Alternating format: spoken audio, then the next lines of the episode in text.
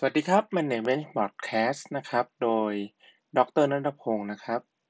จะมาเล่าถึงหนังสือให้ฟังง่ายๆครับ เพื่อนำไปประดับใช้ได้อย่างรวดเร็วนะครับ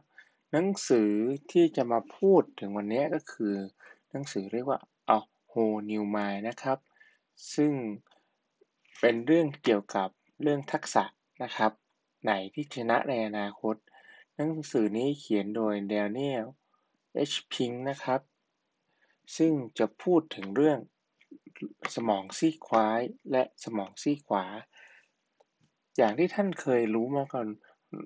นะครับ ว่าเมื่อก่อนเนี่ยคนที่มีสมองซีกซ้าย คือสมองที่เป็น logic เนี่ยจะเป็นคนที่ได้รับการยอมรับนะครับ อาชีพเช่นวิศวะหมอเนี่ยจะใช้สมองซีกซ้ายที่ใช้ในการวิเคราะห์แยกแยะ แล้วก็ทำให้มีประสิทธิภาพมากที่สุด ต่อมา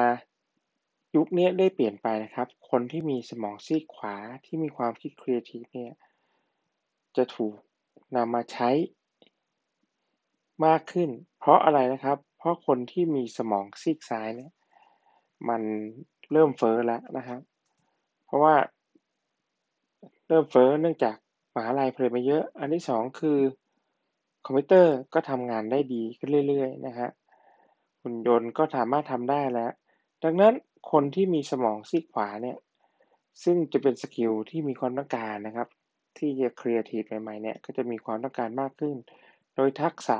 ที่สำคัญของการใช้สมองซีกขวา มี 6 อย่างก็คือเรื่องดีไซน์นะครับ เรื่องสตอรี่นะครับ เรื่องซิมโฟนีเรื่อง Empathy เรื่อง Play และเรื่อง Meaning นะครับ ซึ่งผมจะอธิบายในแต่ละทักษะนะครับทักษะแรกก็คือการดีไซน์นะฮะหรือคือการออกแบบนะครับ ซึ่งของที่ออกแบบได้ดีนะ เช่นกระเป๋า เช่นเอ่อ iPhone เนี่ย มันจะมีเรื่องของทั้งด้านการใช้งานและอารมณ์ที่แฝงนะครับ การที่ออกแบบได้ดีนะ ใช้งานได้ดีมีอารมณ์ที่แฝงเนี่ยจะยอมให้คนจ่ายแพงกว่า อย่างเช่น iPhone เนี่ยทุกคนก็ยอมจ่าย เพราะว่าถือเป็นของที่ดีนะครับ ของที่มีอารมณ์ของที่มีความหมาย ประเด็นที่2นะทักษะที่2ที่สำคัญก็คือเรื่อง Story Story ก็คือการเล่าเรื่องพูดยังไงให้คนสนใจและทำตามคุณนะฮะคนที่มีเรียนมาสมัยก่อนเนี่ยอาจจะพูดไม่เก่งก็ได้ แต่เรื่องต่อไปเนี่ยคือเราต้องพยายามหาจุดขายนะเพื่อเล่าเรื่องให้คนเนี่ยโน้มน้าวคนให้คนทำตามนะ ซึ่งต่อไปเนี่ยจะเป็นทักษะที่สำคัญนะ อย่างเช่น Steve Jobs เนี่ยไปเล่าเรื่อง แล้ว influence ดึงคนว่าของเขาดียังไง อธิบายเรื่องไอ iPad เนี่ย iPod อ่าไอ iPod บอกว่า10,000 songs in your pocket เนี่ยคืออธิบายให้เข้าใจง่ายๆนะ แล้วก็ทำให้คนคอยตามได้เนี่ยจะเป็นทักษะที่สำคัญ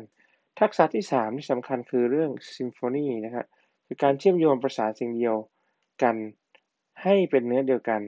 สมัยก่อนนะครับ เราเรียนมา 4 ปีแล้วเราจบแล้ว แล้วก็เอางานเนี่ยมาใช้อีก 40 ปี แต่สมัยนี้ไม่ได้ล้วคนเราต้องหาข้อมูลใหม่ ๆ แล้วก็เชื่อมโยงนะ แล้วก็นำเสนอให้ได้เป็นทักษะใหม่เร็วๆ ทักษะที่ 4 ก็คือเรื่องการเข้าใจคนอื่นนะครับหรือ empathy นะครับ เป็นทักษะที่พวกเอไอหุ่นยนต์ยังทำไม่ได้นะครับ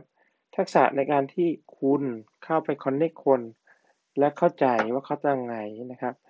เป็นสิ่งที่ทำให้ ต้นให้ทันเข้าใจ และนำไปสู่การออกแบบและการเล่าเรื่องให้ดีมากยิ่งขึ้นได้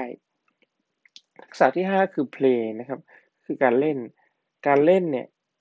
จะทำให้มีการผ่อนคลาย การที่ play เล่นได้เนี่ยจะทำให้คนมีอารมณ์ดี แล้วก็พัฒนาทักษะอื่นได้ และทักษะสุดท้ายที่สำคัญก็คือทักษะเรื่อง meaning ครับ ก็เรื่องเกี่ยวกับการมีชีวิตเป็นทำไม คนที่มี meaning กับชีวิตที่ดีนะครับ จะทำให้มีแรงขับดันที่จะทำให้อาชีพเนี่ยมีมีความชีวิตเนี่ยมีมีดีดียิ่งขึ้นนะฮะคนที่เป็นมหาเศรษฐีในโลกเนี่ย ก็เริ่มบริจาคคน เพราะต้องการมีนิ่งนี่เองนะฮะโดยสรุปนะครับ เรื่อง The Whole New Mind เนี่ยบอกว่า 20 ปี คนสมองที่แล้วนะคนสมองด้านซ้ายได้เปรียบแต่อีกไม่นาน